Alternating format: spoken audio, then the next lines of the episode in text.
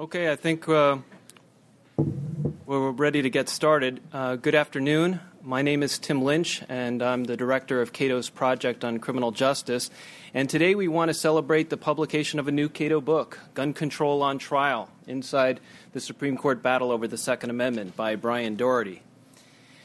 Over the course of any given year, Cato publishes dozens of books and studies on a variety of public policy issues. And the common thread that runs through all of this work is that you ought to be able to make decisions about your own life.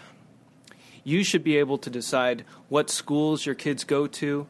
You should be able to decide the retirement plan that your savings go into. And you should be able to choose the dentist and doctor you go to. With respect to the right to keep and bear arms, we're talking about the ability of people to take actions to enhance their own safety. In my view, the gun control debate can be boiled down to a single basic question, and that is Is your safety your responsibility, or is it somebody else's? The politicians want people to believe that they can deliver safety and security. Here in the District of Columbia, the politicians have enacted one of the most draconian gun control uh, laws on the books no usable firearms in the home, even for purposes of self defense. But there's a problem with that we all know that the criminals in the city have guns, and they use those guns against their intended targets. Now, given that reality, the question becomes why would the DC government want to use its criminal law against honest and responsible people who want to use guns to defend their homes and families in self defense? The Heller ruling, which was decided by the Supreme Court last June, is not just about the proper interpretation of the Second Amendment to the Constitution. It's really an inspiring story about six residents of the district and the team of lawyers who decided that they were going to fight City Hall. And against very long odds, they prevailed. And we're quite proud of the fact that Cato's own Bob Levy spearheaded this effort. Um, it was not uh, a Cato initiative. Bob Levy was a senior fellow in constitutional studies at Cato when he filed the lawsuit, but this was something that Bob was doing in his personal capacity, along with lawyers Clark Neily, and Alan Gura. Now, Cato came to the support of this effort in various ways, such as by filing an amicus brief in the Supreme Court uh, when it got to that level. But this was a private uh, initiative by Bob Levy and, and his team of lawyers. Now, with this book, Gun Control on Trial, uh, Brian Doherty has shown us once again uh, his talents and gifts as, as a writer. Uh, to produce this volume, Brian needed to read an enormous amount of material on law, history, and criminology. And he distilled that material into what he calls a roadmap for lay people. And I think he does it in a fun and interesting way, and I, I, I think it's quite an achievement. One of the challenges that we had during the research stage of the book was how we were going to get Brian into the Supreme Court to witness the oral arguments when they were taking place at the Supreme Court last March. We knew it was going to be, uh, the court was going to be jam packed that day. It was going to be a very hot ticket around town, and we wanted Brian to be able there to be in the court to witness the argument so that he could do his write up uh, for the book. I don't know if you remember how crazy it got during that time, but people were actually bringing sleeping bags to the city and they were sleeping on the sidewalks outside of the Supreme Court building so that they could get ahead of the line the next morning for the few publicly available seats. Uh, fortunately, Brian did not have to go through that ordeal. Uh, he is a, reason, a writer with Reason magazine, and he was able to use those journalistic credentials to get a reserved seat in the media gallery in the court uh, when that took place. Um, so the funny thing is, is that here Brian is with his very first visit to the Supreme Court, and here he gets a reserved seat right up front in one of the most historic cases to come before the Supreme Court in modern American history. So uh, my advice to Brian is uh, don't go back to the court. Uh, it doesn't get any better than that. The format for uh, today's program is very straightforward. Brian is going to speak on his thesis for about 30 minutes. Then I'm going to introduce our guest commentator, Christopher Rhee, who's going to offer comments for about 10 minutes. I'm then going to return to Brian to res- give him an opportunity to respond to anything that's been said for about five minutes, and then we're going to open it up uh, to take any questions and comments that you guys might have uh, for 10 or 15 minutes before we adjourn for a reception upstairs in the Cato Winter Garden. Uh, before I proceed any further, uh, let me take this opportunity to ask those of you who came with cell phones, would you please double check and make sure that they are turned off uh, as a courtesy to uh, both of our speakers? Thank you. Brian Doherty uh, actually began his career right here at the Cato Institute as a Cato intern. Uh, he is among the illustrious alumni of our university program. Uh, after his internship, he immediately moved up to the staff of our public affairs department, and then he moved on to become uh, the youngest managing editor Cato has had for our regulation magazine. He then moved on to Reason magazine, where he has now been working for more than 10 years. He's a senior editor there. Brian has published dozens of articles in all of the leading newspapers and appears regularly on cable television and the other news programs on a variety of issues involving public policy. He's the author of two previous books, including a magnificent volume on uh, the modern American libertarian movement. That book is called Radicals for Capitalism. So, would you please give a warm welcome to the author of Gun Control on Trial, Brian Doherty?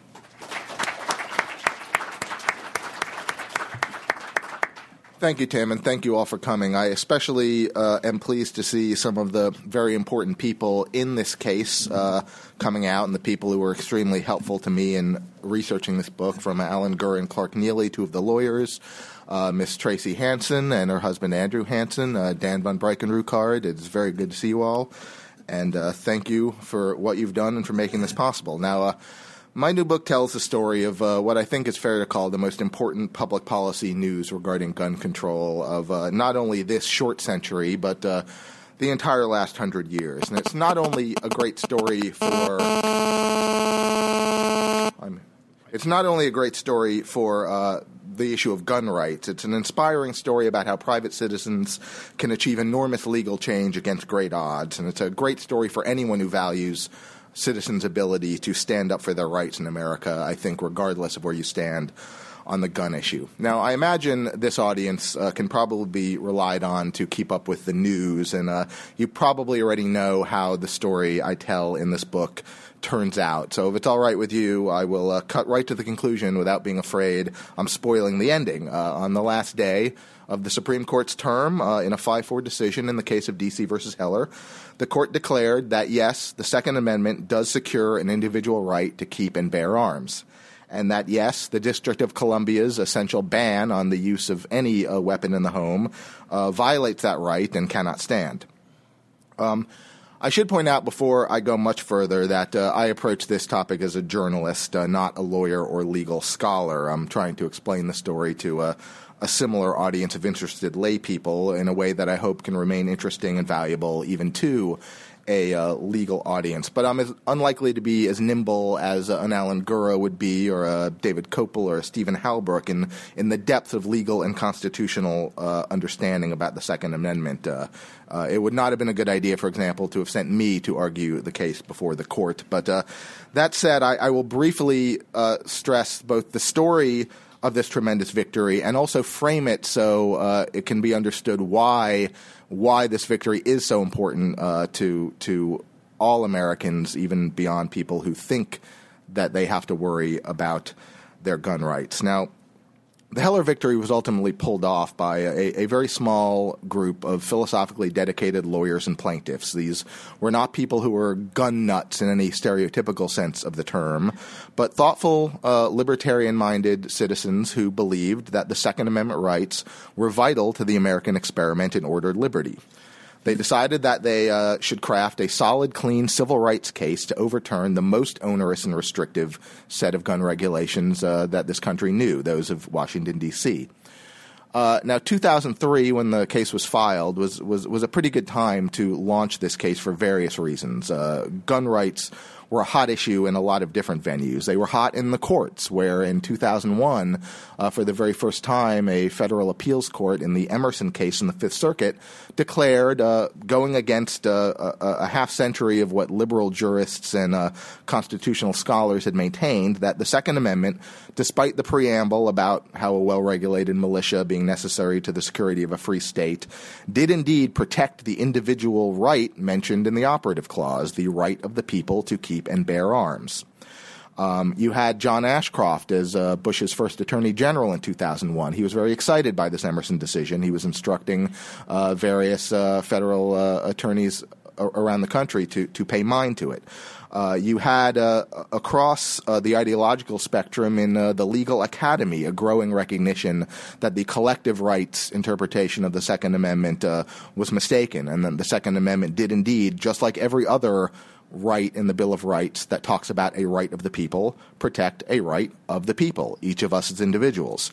Gun rights were also on the rise politically. Uh, you, would seen over the last couple of decades, uh, the Democratic Party was uh, largely retreating from uh, from a strong emphasis on gun control after feeling uh, beaten down uh, by the issue in 1994 when they lost both houses of Congress, and in 2000 when Gore lost the presidency. you saw laws loosening the restrictions on citizens carrying concealed weapons spreading across many, many states, uh, from eight in 1986 to a, uh, a, de facto 37, I believe, today. And along with that, you did not see any commensurate rise in you know mass mayhem or, or gun-toting citizens causing problems. You, the American people were beginning to see that there was not any large social problem that gun control laws were solving. So this was the social and legal and political environment in which uh, Robert Levy and his uh, team of lawyers and plaintiffs launched this case.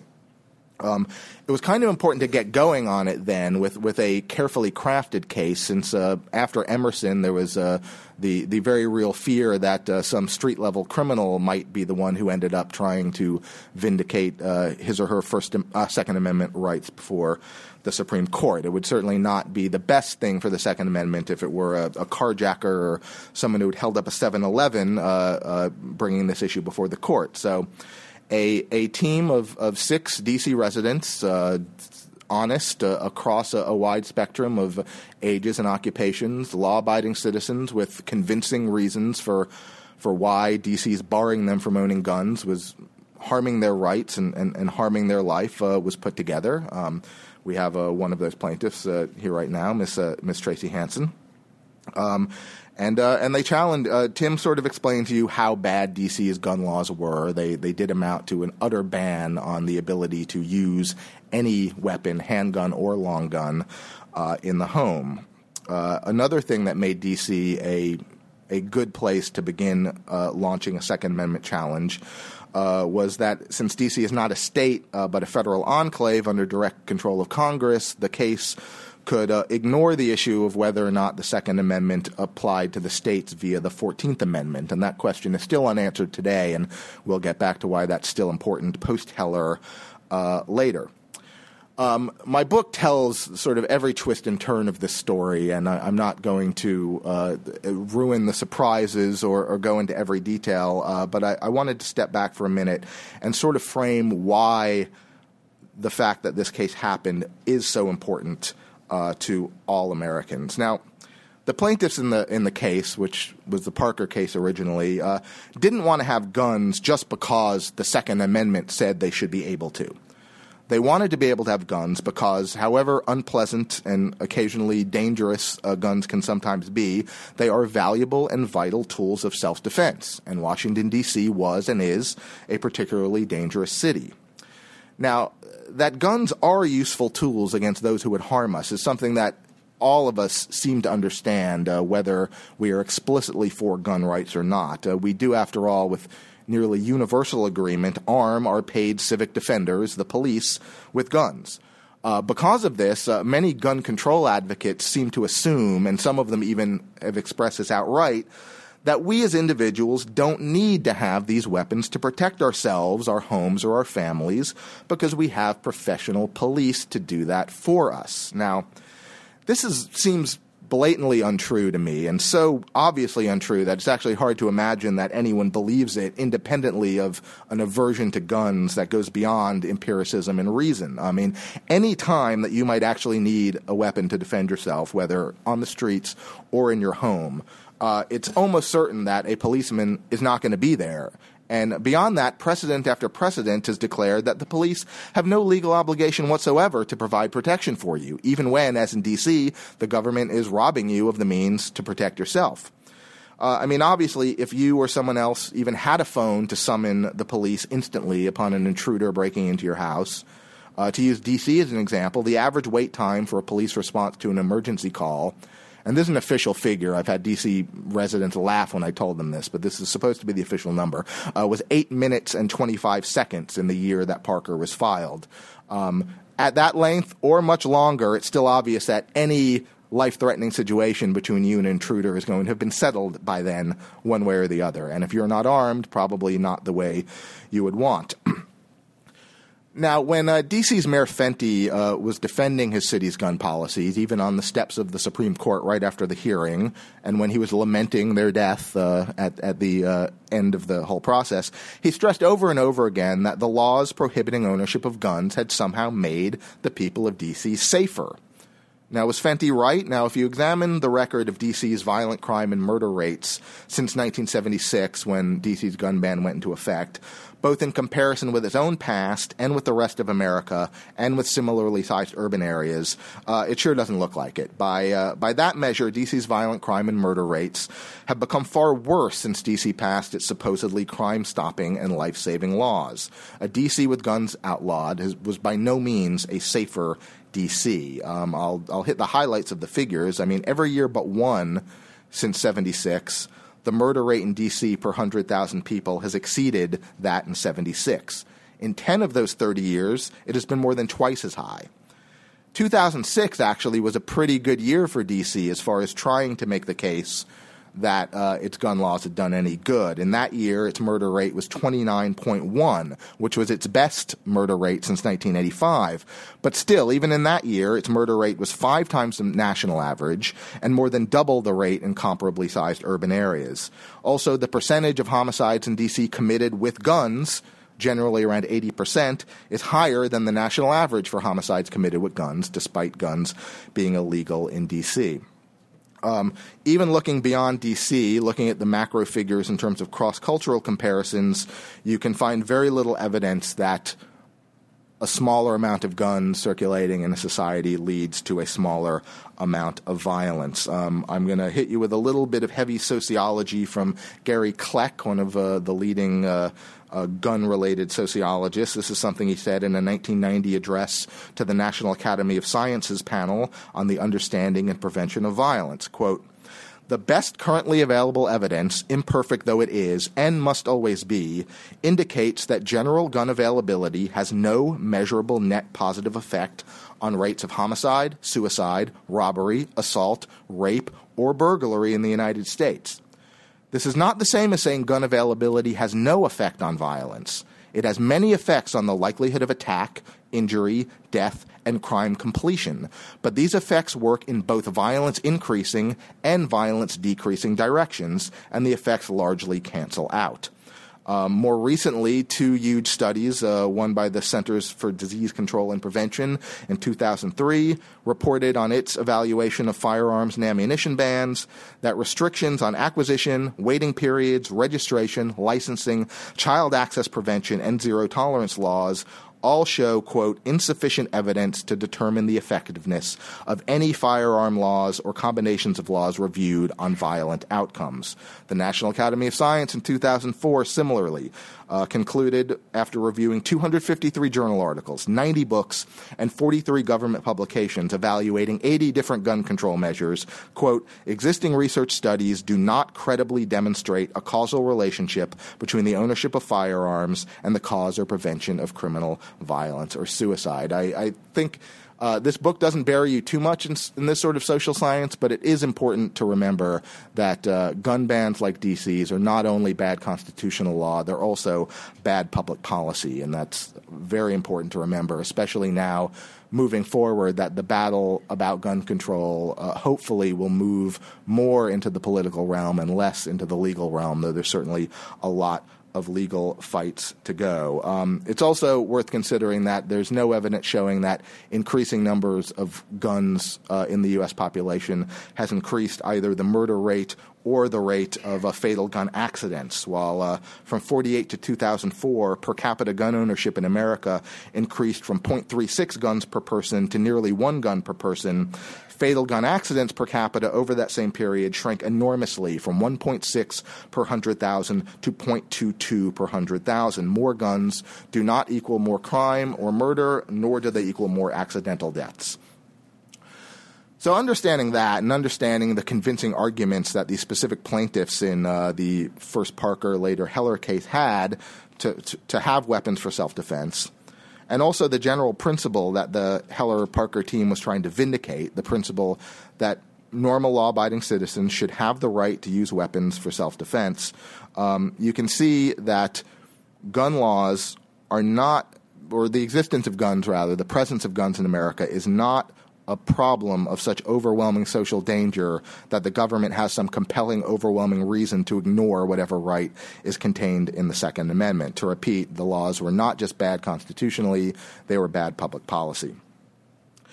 Um, there were so many interesting twists and turns in this case. I'm going to kind of cut to the end uh, of it, where I, I, think some of the highlights occurred, and also explain a point that I found is, is most confusing to a lot of uh, sort of casual followers of the case. How it was that a case that was called Parker uh, with six plaintiffs ended up called Heller with only one plaintiff, and uh, it's kind of a, an interesting story, which I'm going to touch on uh, really quickly. Uh, at the uh, D.C. Circuit Court of Appeals level, where there was as I'll get to in a minute, a great victory for the case.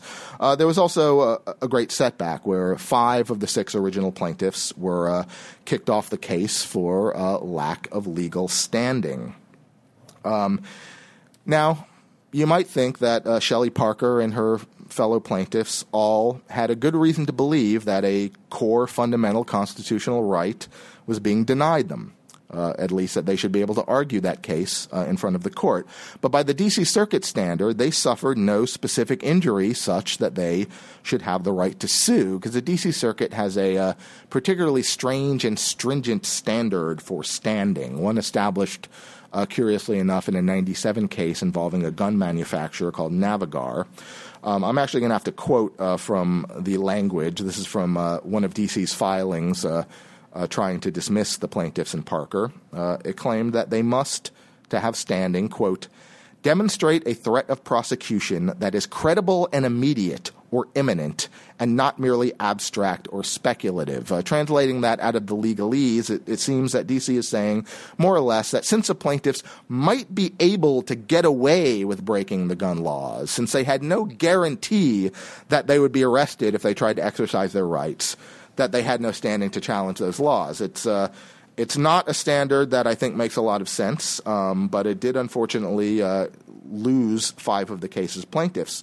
Now, how is it that uh, that private security guard Dick Heller, uh, who ended up the only plaintiff in the case, uh, survived this standing challenge? Now, he had been encouraged by his friend and a former roommate, Dan von Breichenruchardt, who is in the room with us today, uh, who runs uh, the Bill of Rights Foundation, uh, had encouraged Heller to go and try to fill out a form to register his his pistol, even though it was understood that DC was not going to register a pistol. Heller filled out the form, had the form denied, but having had a permit denied, the DC Circuit Court of Appeals, they might not be able to understand that having a core constitutional right denied gives you standing, but having a permit denied, that's something that they understood. And so that allowed uh, the case to go forward. Um, DC lost at the appeals court level. Uh, in, an in excellent decision by Judge Silberman, which I quote at length in my book. I won't quote it here, but it, uh, it said in great, precise form things that pro Second Amendment legal scholars had been arguing for decades. It was a really great victory. Um, DC at that point was actually being encouraged by various of its friends in the gun control movement to maybe just let this thing lie. Um, take the hit for the team, maybe adjust its laws in some minor way to not risk letting the Supreme Court do what the Supreme Court eventually did, which is decide that the Second Amendment does declare an individual right. Uh, as near as I've been able to understand it, uh, Mayor Fenty uh, refused this advice more or less out of pride. He's a proud man. He he didn't couldn't believe that this tiny team of civil rights lawyers and citizens were daring to challenge him and his gun laws, and he wanted to fight it all the way, and he did. And I, I imagine he is regretting uh, that prideful decision now um, because uh, at the hearings, um, lawyer Alan Gura, who we are also fortunate enough to have with us here, uh, won the day uh, in an argument where his opponent was uh, Walter Dellinger from the very big ticket firm O'Melveny and Myers, a big man in the Supreme Court bar. Uh, Mr. Gura himself was arguing his very first case before the Supreme Court. Uh, Mr. Dellinger was arguing three that very that very season, and yet um, Mr. Gura won the day uh, with his uh, legal skill and having the right arguments. Is something that uh, Mr. Gura himself said to me, which I quote in the book. You can't necessarily blame Dellinger uh, for not having done a good job, because the argument he was trying to make was so inherently flawed that uh, it would be difficult to do a good job making it. Uh, Dellinger started off trying to argue what came to be known as the sophisticated collective right version of the Second Amendment, which didn't say, oh, it's only a right that applies to states to form their own militias, but it's a right that individuals have, but only in the context of being a member of a militia. For example, Dellinger offered that a private citizen could have a cause of action under the Second Amendment if the federal government was interfering with his state's ability to form a militia. Uh, this argument did not fly. Uh, Dellinger was only a few minutes into his presentation when Justice Kennedy, who was understood in this case, as in many others, to be the swing vote, uh, uh sort of gave a little hint that things were going to go well for the Heller team. He uh, said that, uh, quote, in my view, it, the Second Amendment, supplemented it, the militia, by saying there's a general right to bear arms quite without reference to the militia either way. And indeed, that was uh, the conclusion that Scalia came to in the opinion that five of the justices signed onto. Uh, Dellinger tried also to argue that the fact that DC allowed you to register and own long guns, though it did not allow you to actually load or use them by the letter of the law, uh, that was enough to obviate any constitutional difficulties that might exist in the handgun ban. Uh, Chief Justice Roberts, uh, pulling uh, pulling an argument straight out of the uh, Heller team's playbook, made the First Amendment analogy. He asked Dellinger, would it be constitutionally acceptable for a municipality to ban books as long as newspapers, which are, of course, a viable substitute means of expression, were still legal? Of course, it would not be. Um, when it was the Heller team's turn, Alan Gura uh, was also asked, as Dellinger was, to explain the meaning of the militia reference in the preamble. Uh, he pointed out correctly that it was there to inform a purpose of the right of the people protected, not to uh, not to limit the right of the people protected. He uh, ably defended the idea that personal self defense was clearly built into the whole idea of weapons rights in the founding era. He granted that reasonable licensing might not violate the Second Amendment, but also that we should remember that the very purpose of a constitutional right is that not everything is up for grabs just because a legislature might decide that a certain restriction is reasonable. So when the final decision came down at the last possible moment in the term, uh, Scalia's majority opinion said everything a generation of Second Amendment defending scholars had been saying. The Second Amendment did protect an individual right. The prefatory clause about militias in a free state did not restrict the operative one about the right of the people. That right went beyond just militia service. The relevant contemporaneous debates about the Bill of Rights and state constitutions supported this interpretation. The last time the Supreme Court had uh, essayed the Second Amendment, the Miller case in 39, that precedent was about the type of weapon, not the people to whom the right accrued. Um, they also avoided deciding on what standard of review uh, laws that might be said to violate the Second Amendment should fall under, uh, saying that under any of the standards of scrutiny we've applied to enumerated constitutional rights, banning from the home the most preferred firearm in the nation to keep and use for protection of one's home and family would fail constitutional muster.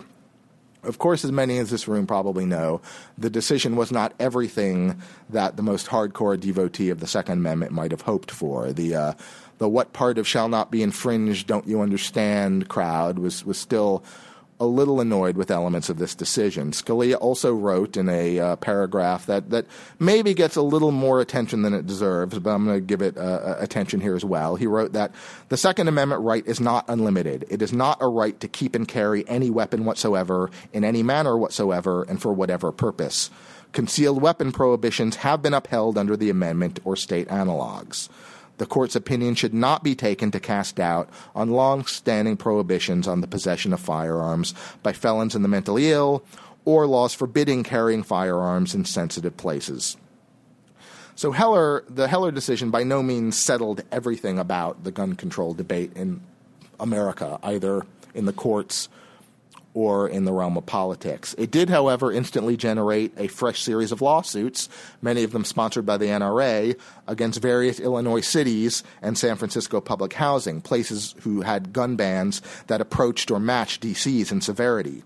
Um, as of now, uh, if I understand the latest uh, correctly, uh, Chicago and Oak Park are the only two of these Chicago area municipalities that are remaining obdurate in their defense of their gun regulations. Other cities in the Chicago area, including ones that weren't even sued, uh, have quickly backpedaled and are now allowing their citizens to practice their Second Amendment rights. Uh, this includes Morton Grove, the famous home of the uh, what's understood to be the first complete uh, uh, uh, handgun ban outside D.C., Wilmette and Winnetka. Um, the city of Evanston has tried to uh, weasel out of the NRA lawsuit by amending their law to say it's okay to have a handgun if, if said handgun is kept at the residence of said person for self protection. Evanston, because of this, is trying to moot the case. Uh, Steve Halbrook, the NRA's lawyer, is opposing that motion on the grounds that the ban since it continues on having a gun any place outside the residence, creates a catch 22 about how a handgun could ever actually lawfully get into the residence, and that they should just allow possession for any lawful purpose. Now, there's an important question that has to be decided uh, in the context of any of these cases, which was not decided by Heller and couldn't be by nature, which is a question of whether the Second Amendment right actually applies to states and localities and not just uh, the federal government. Um, it's a question that lower some lower federal circuits might feel because of the standard interpretation of the 19th century cases Presser and Cruikshank. They might feel that this has to be settled by the Supreme Court because most people read those Supreme Court decisions as stating that the Second Amendment does not apply to the states, even post 14th Amendment. Um, some of the filings I've seen uh, in uh, in some of the Chicago area cases and in a California case called Nordyke v. King have made extremely convincing arguments that it was the clear intent of the ratifiers of the Fourteenth Amendment uh, to claim the Second Amendment as a core right of the very variety that the Fourteenth Amendment was meant to apply to state and local governments. That it was a core core right, uh, one of the core things uh, that that uh, that we all need to be protected from. That the very sort of post-war Southern codes that restricted blacks from owning weapons were some of the major impetus for the Fourteenth Amendment existing to begin with. Uh, but this question has not yet been decided by the courts, and that will be the next frontier defining how important and how influential Heller will end up being. And that decision may come down in one of the Chicago cases. It may come down in Nordyke v. King in California, but uh, it can be expected, at least in the Seventh or Ninth Circuits, to come down soon. Now, I'll wrap up by talking a little bit about something that happened this month, or uh, yeah, still this month, that uh, many in the gun rights community think is maybe even more important than the Heller decision. And in many ways, in every way, much, much worse than the Heller decision, which is the election of uh, Barack Obama as next president of the United States. He's a man with a history of disrespect for personal gun possession rights, and he has nominated as Attorney General Eric Holder, a man uh, with an even worse record, a man who, in fact, uh, was openly uh, in the signing of uh, amicus briefs on the side of D.C. in D.C. versus Heller. Both men have been strong supporters of restrictive gun control. Uh, Obama did, however, in his uh, campaign, at least feel politically pressured to state that he does agree with the gist of the Heller decision, does believe the Second Amendment protects an individual right. Um, and while I don't cast a great deal of weight on the sincerity of that declaration, I do cast a great deal of weight on the fact that he felt it necessary to make it in the first place. While uh, I don't doubt that in his heart and Holder's heart is, is very little respect for gun rights, I think both of them are politically savvy enough, and that the memory of 1994 and 2000 are still fresh enough to the Democratic Party, and 2010 is close enough that I think it's very unlikely that acting on his impulse toward gun control on the federal level is going to be very high on his list of things to do. And uh, talking uh, a guy out in California named Irvin Nowick who keeps a very close eye on these issues. He also talked to someone who was in on conference calls between uh, both Reid and Pelosi uh, from the Senate and the House, who have also confirmed that neither are eager to make uh, their houses be the ones to make any first move on federal gun regulations. Um, and it's also worth remembering that whatever it is Obama may try to do or his administration may try to do, uh, the gun rights community has something that it didn't have during the Clinton era. It has the Heller decision, which uh, uh, does state uh, that complete uh, gun bans are, are off the table. And, uh, and that was certainly vitally important to the gun rights decision moving forward. And it was important not just to people who were concerned with gun rights, of course. Um, it, was, it, was, really vitally important to American public policy in general because it normalized within constitutional law the notion that self defense is a right. And I think it's very important to remember that self defense is what this was all about. Um, we all know that guns can be dangerous and guns can kill. But the principle that Heller vindicated, a principle that's at the core of Western liberalism, self defense, is not about killing, it is for life.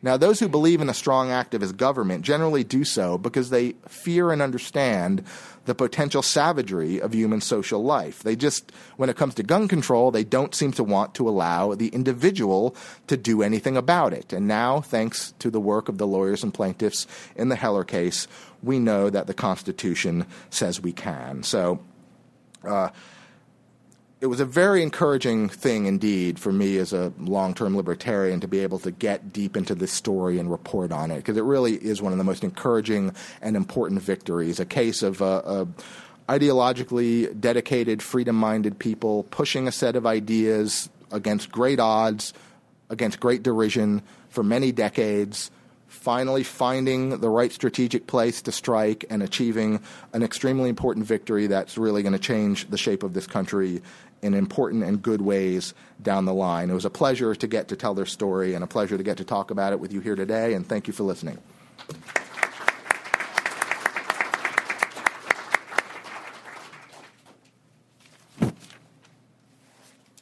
Thanks, Brian.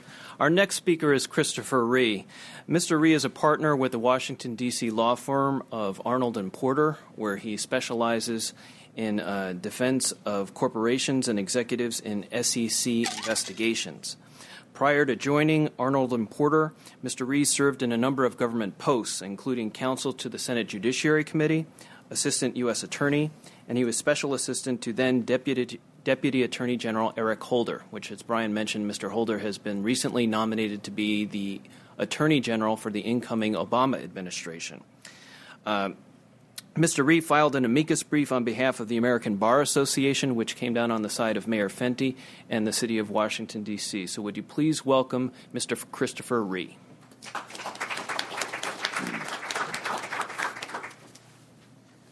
Uh, thank you, Tim. As, as you mentioned, we, uh, my, my, myself and several of my colleagues, we did represent the American Bar Association on behalf of the, uh, as an amicus party on, on behalf of the D.C. government.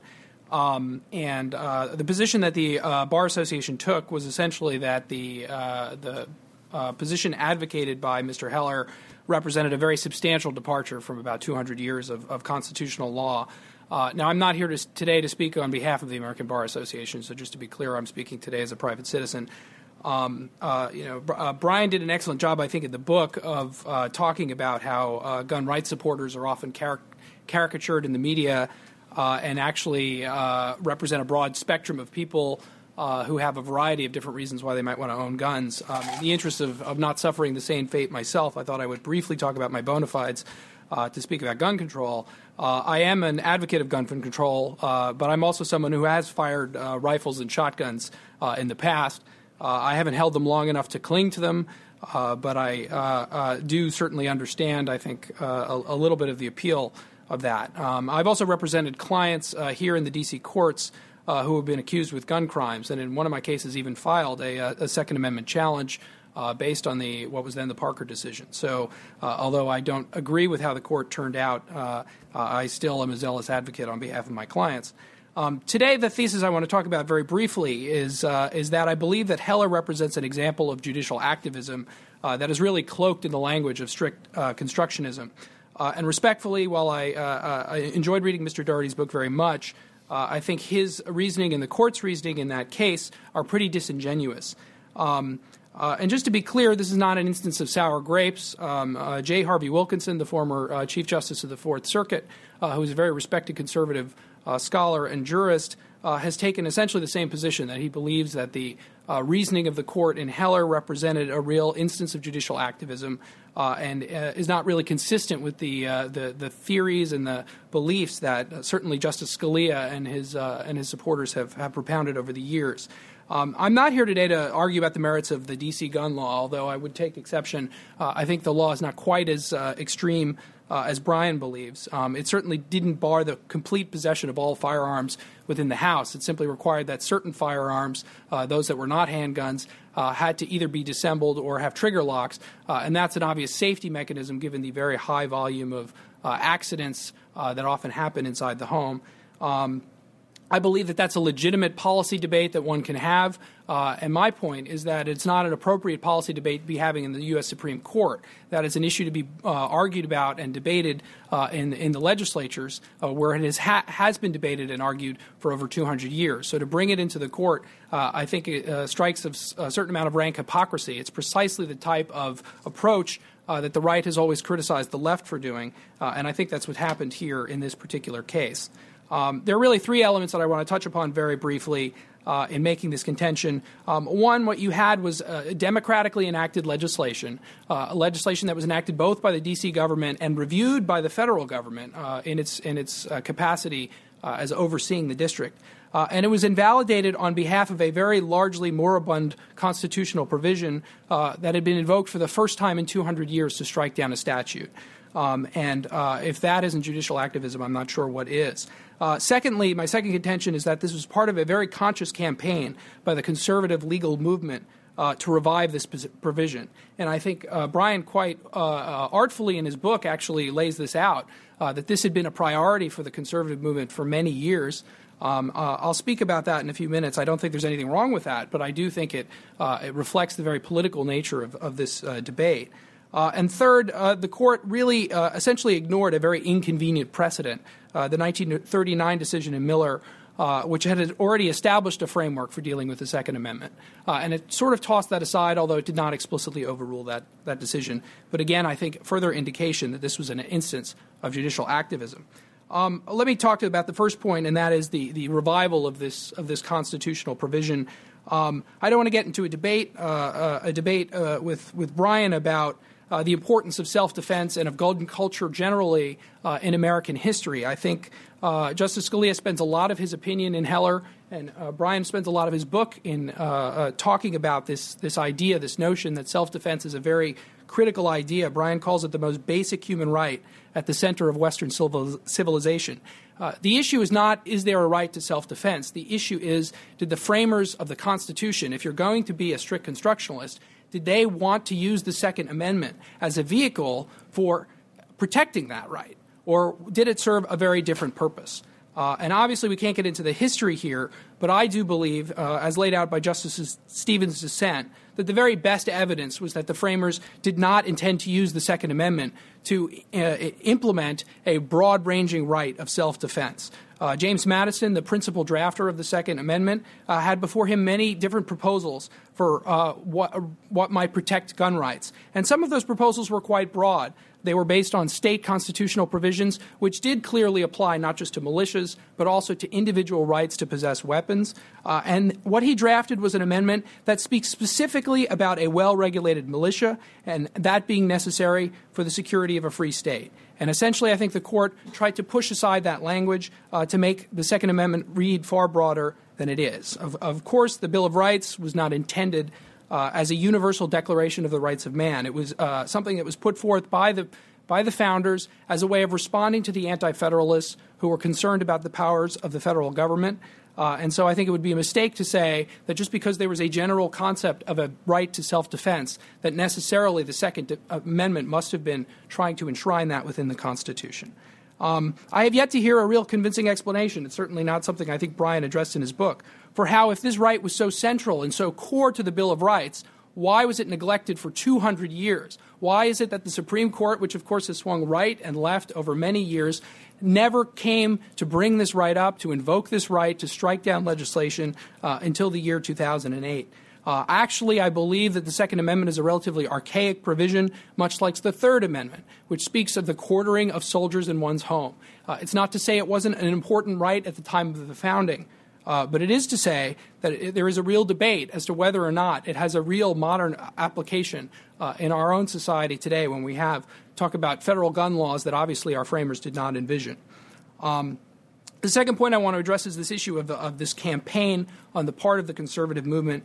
Uh, you know, Brian spoke a little bit before about uh, this David and Goliath story, how this small band of lawyers very successfully were able to take on uh, Walter Dellinger and a much, uh, a much uh, more empowered group of people. Uh, I, I, would take issue with that because I, I, I, think putting the D.C. Corporation Counsel up against Justice Scalia and Federalist Society members uh, throughout the federal judiciary, throughout the federal administration, uh, and throughout the bar, I, I, don't think that's an even fight, to be perfectly honest. Um, uh, as Brian lays out in his book, there really was an effort to consciously pushed this issue forward into the court. Uh, and it was the Fifth Amendment's decision, uh, excuse me, the Fifth Circuit's decision uh, in the Emerson case, which really gave the impetus uh, for bringing this challenge. Uh, I, I, said before, I don't think there's anything wrong with that. It's certainly the uh, approach that was followed by the NAACP in challenging the Plessy versus Ferguson decision. There was a very careful thought out strategy. I don't think there's anything wrong with that, but it is a campaign, and I would like to put to rest the notion that somehow uh, that conservative scholars care only about applying the law as it's written as opposed, uh, as opposed to rewriting the law, because I think what happened here was really a very conscious effort to work in concert with judges, scholars, and advocates all taking the same position essentially uh, that ultimately led to significantly changing the way our Constitution has been interpreted. Uh, and I don't think that can be understated. Um, the third and final point I want to make is about tossing aside precedent. Um, we talked before uh, about, I, I, alluded briefly to the Miller decision. The Miller decision is important, I think, because in the Miller decision, uh, the court clearly said that the impetus behind the Second Amendment was this concept of the militia, and the court said it must be interpreted and applied with that end in view. And if you read Justice Scalia's decision in Heller, you will see very short shrift is given to that opinion. There are a lot of excuses for why that opinion is not really relevant, doesn't need to be applied, and why, in particular, the court doesn't need to look at the Second Amendment through that lens. Uh, I think it's a little disingenuous. If the court had wanted to come out and say we're going to overturn Miller, I think they should have done that. Uh, I think this is something this court does a lot, which is to take decisions that are troublesome, precedents that pose a problem to its agenda, and pushes them aside because it doesn't want to admit exactly how far out of its way it's going uh, in order to change the law. And uh, as, as alluded to in Brian's book, this isn't the end of the agenda. The agenda is to move further, further forward. The agenda is to not only challenge federal gun regulations, but it's also to challenge state regulations, which of course runs up against prior decisions of the court that clearly hold that the Second Amendment does not apply to the states. And the reason it doesn't apply to the states is because it related to militias. And militias were state entities that were protecting the states against the federal government. Um, so those are the main points I wanted to make. Uh, I appreciate the opportunity to come here today, and obviously a, a, an audience that maybe may not be receptive uh, to what I have to say, but I'm uh, happy, along with Brian, I know, to, to answer any questions that people have.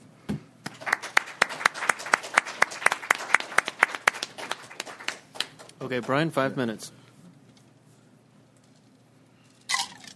Thank you very much, Mr. Rhee, and, and everyone. Uh, a couple of things I wanted to react to before we get to the questions. Um, this is not something that I touched on at all in my talk, though it's discussed at great length in my book. It is worth noting when contemplating the the vast uh, right wing uh, gun rights conspiracy versus the poor outman DC Corporation Counsel that for the great the the largest part of the progress of this case, the the mightiest arm of the uh, the gun rights conspiracy, the NRA, was actually uh, uh, reluctant to uh, be helpful with this case, and in fact, in many ways, uh, was actively harmful to it. Uh, don't want to stress that over much, though the book tells the whole story. And in the end, the NRA did get behind the case, but it really was more a case of a very small group of lawyers and their clients fighting this, not the, the behemoth of, of the entire uh, gun rights community. Um, I don't think this we uh, Mr. Rhee and I really want or need to re-engage uh, the debate before the Supreme Court. Obviously,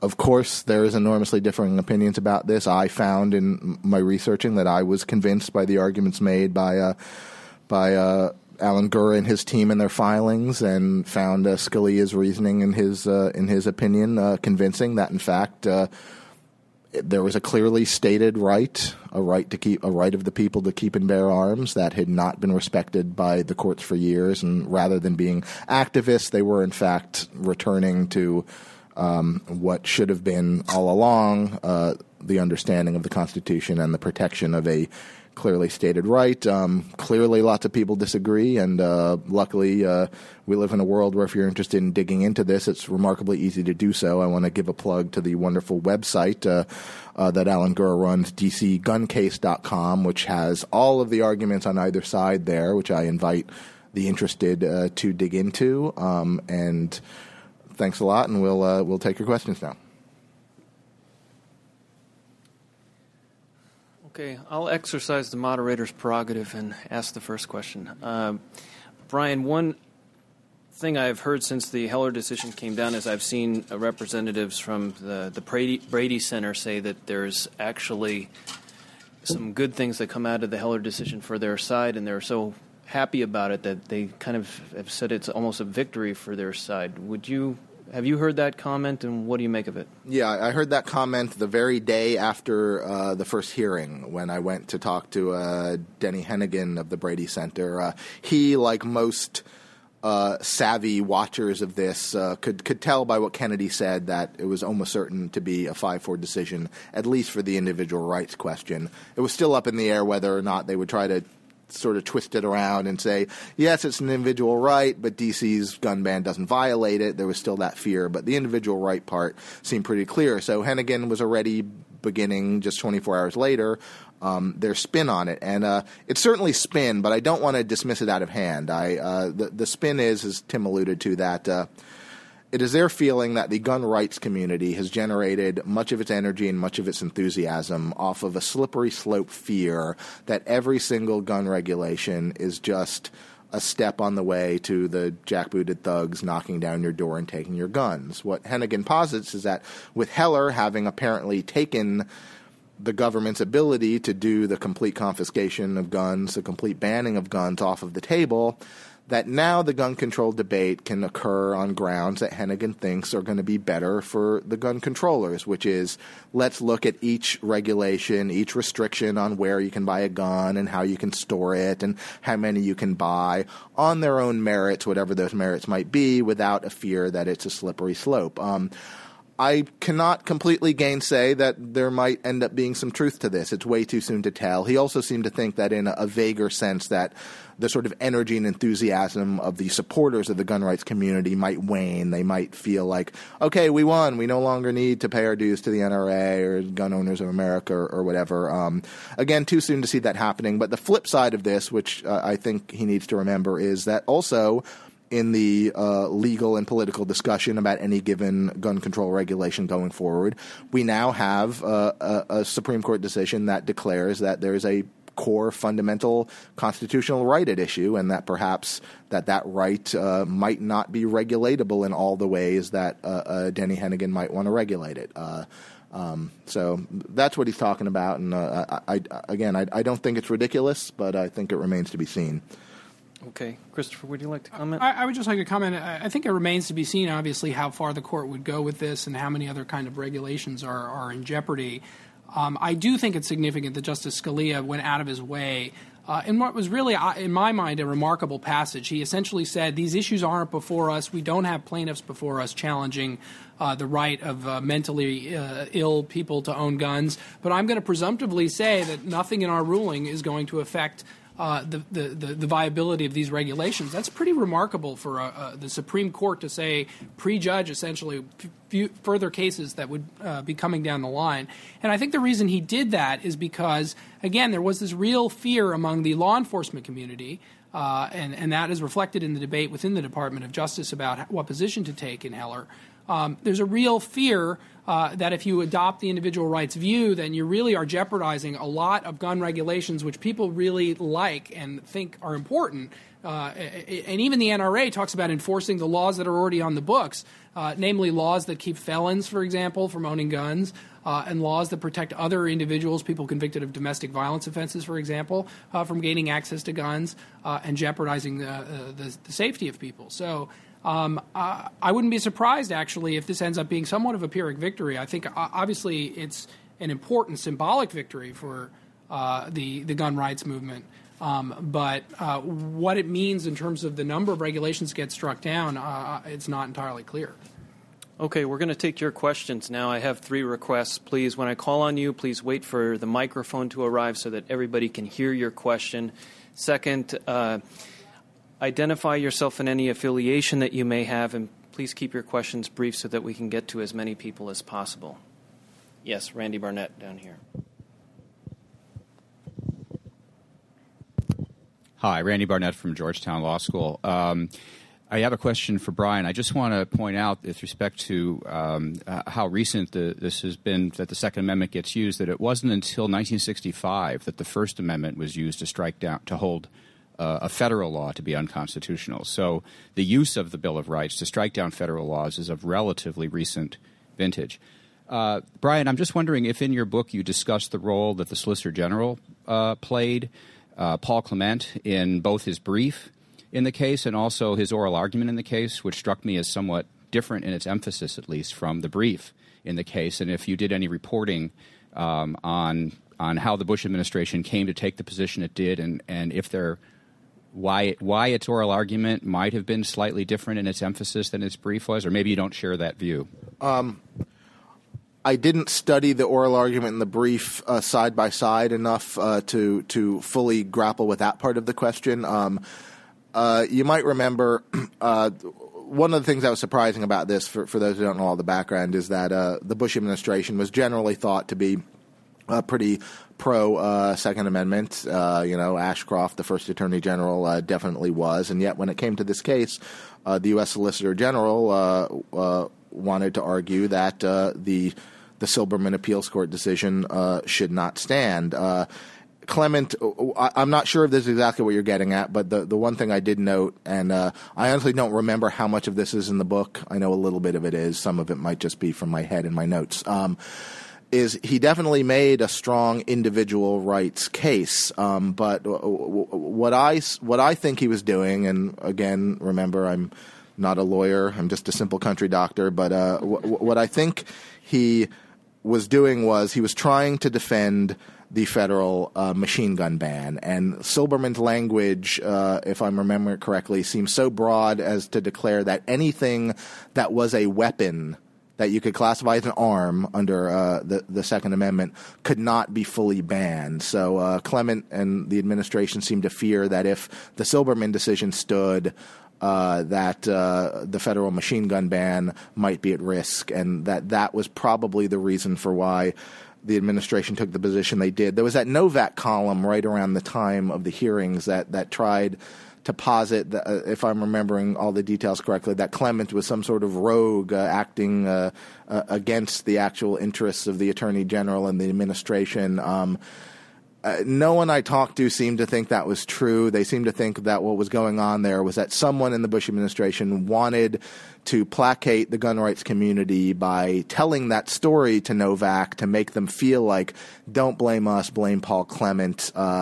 Not many people I talked to seemed to believe that was the case, that it was basically a, a unified effort to defend the new machine gun ban. Tim, uh, can I just, uh, I just want to address his opening comment because sure. I, I, think it's a point that's been made. I think it's a good one, actually, that uh, the First Amendment obviously wasn't invoked uh, until very recently in our, in our history, relatively speaking uh, to strike down federal statutes or uh, uh, and certainly state statutes, uh, and that goes for a lot of constitutional provisions, the Fourth Amendment, the Fifth Amendment. Um, I find it ironic that uh, strict constructionists would uh, would really be turning to the 1950s and 60s as a model for constitutional interpretation. I, I, my point is is not so much that I lose a lot of sleep at night because the Second Amendment has been interpreted the way it has. My point is, if you're a strict constructionist um, it, it's a little disingenuous uh, to be using as a model uh, a, a, a, position where courts come in and define what a federal right is uh, and take away from elected representatives the ability to have those policy debates themselves. Um, so that's uh, th- th- that's my only point. I, I agree with you that uh, the way our Constitution uh, has been interpreted, uh, it is relatively recently that the Bill of Rights has become a really vibrant uh, uh, a, a, vibrant uh, entity. And if you're going to do it for the First and Second Amendments, the First and Fourth Amendments, maybe maybe the Second Amendment should be included. I just think it's very disingenuous to say that that's a strict reading of the Constitution. Yes, sir.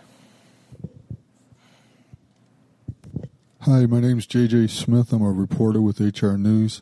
Uh, Florida, Georgia, and Louisiana have enacted laws that allow employees to take guns onto the property of their employers locked in their vehicles.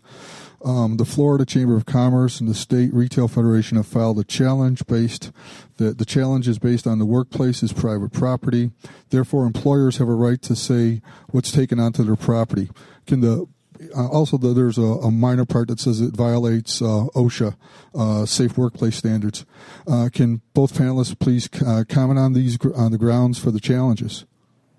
Sure. Um, uh, knowing not a whole lot more about it than than what you've told me, though, I've read a little bit. Um, barring there being nuances to this, I don't understand. I would take the libertarian line that yes employers should be able to exercise a certain amount of control over the bringing of uh, weapons onto their property, and, and I wouldn't I wouldn't interpret that as a, a pure uh, gun rights question that the the property rights of the employer uh, should over in, in, this case trump the gun owner's right to take his gun wherever he will. And and I'll just be agnostic on this. I'm content to let the right fight that one out themselves. okay. Yes, I think I see another plaintiff in the back. That's Tom Palmer. Uh, thank you. Yeah, I was uh, one of the original plaintiffs. I have a question for Mr. Rhee. Uh, what do you think about incorporation? Two two parts. Should it be incorporated as the first and other amendments have? Second, independently, do you think it will be incorporated? And related to that, what do you think of the arguments given by the opponents, the other side? First, the Second Amendment does not apply to D.C. And second, after that was decided, it only applies to D.C. What does that tell us about the integrity of the uh, lawyers and uh, uh, opponents on the other side? Well, I, I, don't want to get into a debate about the integrity of, of the lawyers. I, I, I, I don't impugn the integrity of the people uh, arguing on either side. I know people obviously d- feel believe de- excuse me believe deeply in their their own positions. I I don't think anyone is being disingenuous. You obviously make legal uh, strategic calls throughout the course of, of litigating cases and uh, uh, this is addressed a bit, a bit in Brian's book about a concession that uh, Walter Dellinger made when uh, during the oral argument. Uh, the question of whether or not there really would be a self-defense exception if someone burst into your house and you shot them in self true self-defense with a gun that technically didn't comply with the D.C. law, whether you could be prosecuted in that situation. I, I, I, again, I don't, I, I have no reason to, to question anybody's uh, integrity on either side. So just to be clear about that, uh, uh, on the the point of your your point about incorporation, and, and for those of you who are who are not uh, constitutional scholars and uh, may not know uh, what this refers to. the Bill of Rights was originally obviously intended to limit the power of the federal government.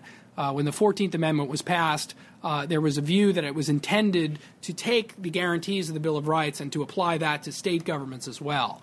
Um, and that view has never been definitively settled. Uh, the court went back and forth on that and ultimately settled on a concept they call selective incorporation. Uh, that is, that many of the Bill of Rights, such as the First Amendment, do apply to the states and limit the power of the states uh, but not automatically, and not all of them do. There are certain provisions, and uh, uh, I'd have to sit here and think of for a few minutes to come up with one. But there are certain provisions where the court has said uh, it doesn't apply to the states. Um, with respect to the Second Amendment, uh, as Brian pointed out, uh, the Supreme Court has already ruled post Fourteenth Amendment that the Second Amendment does not apply to the states. and I think the rationale there is if you really believe the Second Amendment is tied to militias. Uh, and that a key part of the Second Amendment was this notion that they were trying to preserve militias as a bulwark against the federal government. Uh, then it really doesn't make sense uh, to have a right against the states because the states are the entities that, that create these militias. Um, and that, I think, if you're going to be historically accurate, uh, would be the proper view. Uh, I'm not myself a strict constructionalist. Uh, so, uh, uh, but again, on the interest of consistency, I think.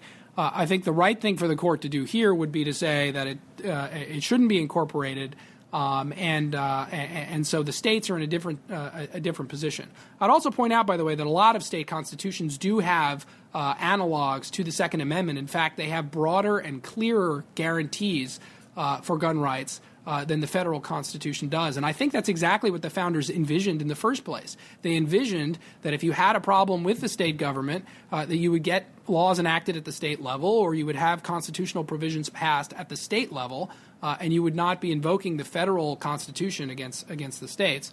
Now, obviously, the Fourteenth Amendment changed that around, and uh, for very good reasons.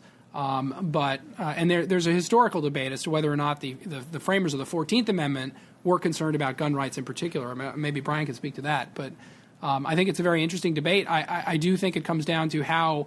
Um, uh, uh, whether the Supreme Court is going to acknowledge that there are these precedents out there that stand in its way. And again, will they try and do this dance around these cases, or will they confront them openly?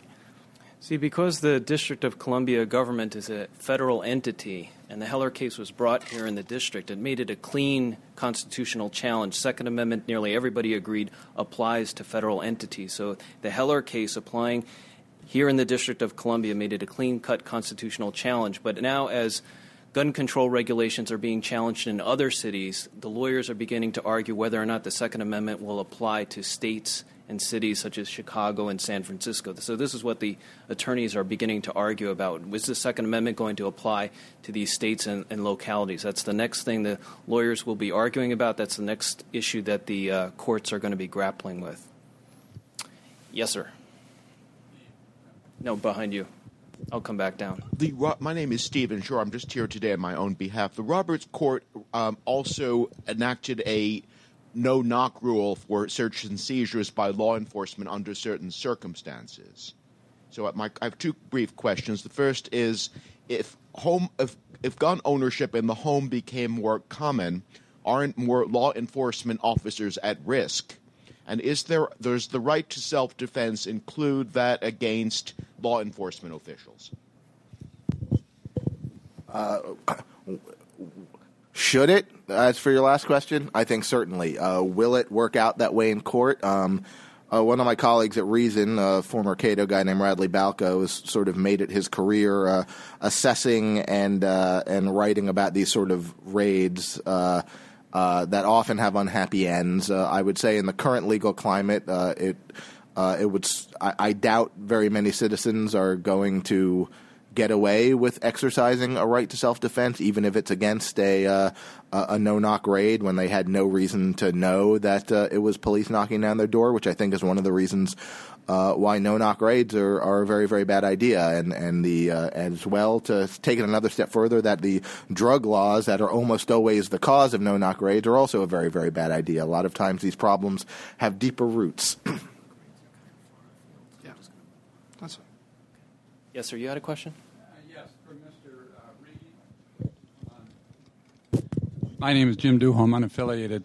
Uh, assuming the Second Amendment just said that the right of the people to keep and bear arms had not been shall not be infringed, but the legislative history indicated that it was intended to provide arms for citizens or, or a state militia.